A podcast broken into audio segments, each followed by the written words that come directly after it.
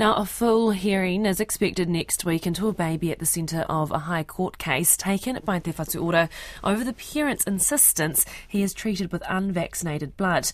But it is hoped mediation can solve the issue before then. Te Whatu Ora has made an application under the Care of Children Act regarding the baby who needs open heart surgery, but whose parents want any blood he might need to come from an unvaccinated person. About 100 people gathered outside the court in support of the parents and the baby and his were both at the court. According to the Blood Service, there is no evidence that blood donation of MedSafe approved vaccinations represents any risk to recipients. Our health correspondent Rowan Quinn has been at court this morning and joins us now. Tēnā Rowan. Now tell us what happened in court. Tēnā koe, Mania. This was an administrative hearing to set time for a full hearing, but we heard from the um, Te Whatu Ora's lawyer, Paul White, that they want that full hearing to happen as soon as possible. He says that the baby concerned, who's four months old, is in uncharted territory, and by this stage, it's several weeks ago, a child with this condition would have been treated. He quoted from an affidavit from a medical person saying that with every heartbeat, uh, it's causing further damage to his heart. Now, the parents' lawyer, Sue Grey, also spoke. She said that the parents also have the best interest of their baby at heart. Uh, she says that they're being dismissed by Te Whatu Ora as conspiracy theorists and therefore they're not listening properly to their concerns. And outside the court, she said that there is precedent for people using the blood of their choice. So, what the family is saying here is that they have donors um, who have unvaccinated blood lined up and they would like to be able to use that. Now, both sides are stressing the urgency in this case.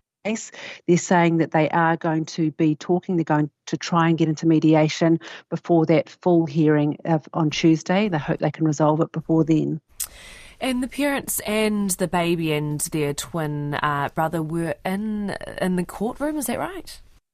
They were in the court. Yeah, the little baby concerned was there. He was being held by his father during the hearing. He was calm and seemed very relaxed. He had a little tube in his nose. His twin brother was also there. There were also a lot of supporters. It was a very small courtroom, but they had packed it out. Uh, and then there was a lot of them outside the court, as you said, about a hundred of them with placards and protest signs um, from that anti-vaccination movement. How old are the babies? Do we know? How old did you say? Yes, sorry. How old? How old is the baby? Yeah, that, that he's four months old. Yeah, so mm. the and as I said before, the uh, Te Whatu Ora is saying his case really needs to be urgently dealt with. He needs urgent treatment. What anything else that Te Whatu Ora is saying?